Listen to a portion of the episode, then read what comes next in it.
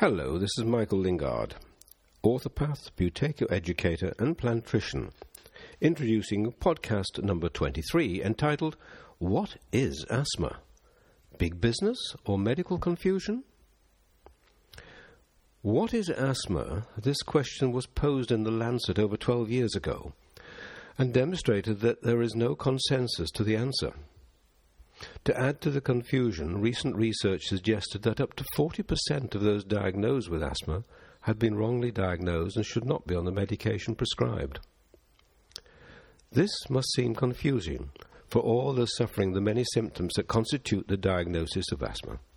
The wheeze, the breathlessness, the high mucus production, the acute allergic reaction to many triggers, the irritating cough, the low energy, the disturbed sleep that all appear to be relieved with prescribed asthma medication. Surely, with this array of symptoms, we can rely on an accurate diagnosis of the condition. There is no doubt that modern medicine helps manage the symptoms associated with asthma. But what if the underlying cause of asthma symptoms was something as simple as dysfunctional breathing? This was exactly the conclusion that Dr. Konstantin Buteyko came to over 40 years of careful research.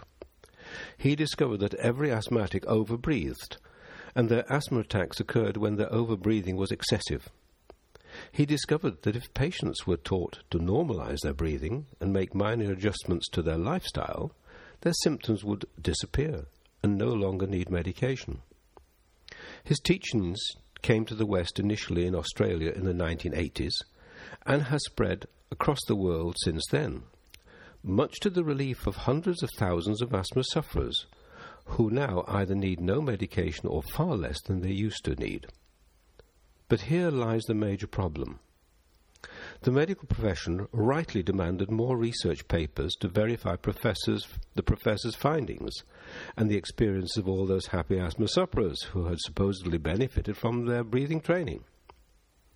In fact, all the clinical trials of the Buteyko method for the support of asthma patients have demonstrated that up to 90% reduction of reliever medication and 50% reduction of steroids reduced coughing, reduced wheezing, less breathlessness, along with improved sleep and general quality of life. However, the additional large trials would need financing, and the usual source of funding of clinical trials is from the drug companies who benefit from the sales of asthma drugs. Often around 20% of their earnings come from this product group.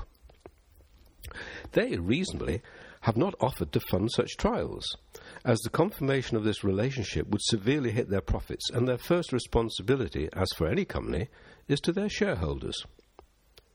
You may want to see two videos on my website, asthmacare.co.uk, asthmacarekent.co.uk, entitled Understanding Asthma and Understanding Asthma a Different Viewpoint, that compare these two views of the origins of asthma.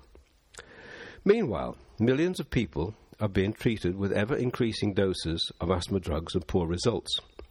The UK is one of the worst countries in Europe for asthma treatment according to latest reports. Why should that be? There are many reasons, besides the fundamental one of treating symptoms rather than the root cause. Inappropriate prescription of asthma drugs, inadequate A&E support, poor compliance of patients with their asthma management programs, and excessive reliance on medication rather than greater education and training of asthma sufferers have all led to the current situation.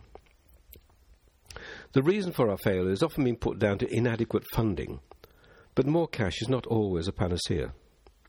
If every asthma nurse were to teach their patients the significance of breath control based on clinically proven Buteyko methods, there would be two major outcomes the asthma drug bill for the NHS would be reduced by half, and patients would be better able to manage their asthma with less reliance on drugs and enjoy a better quality of life.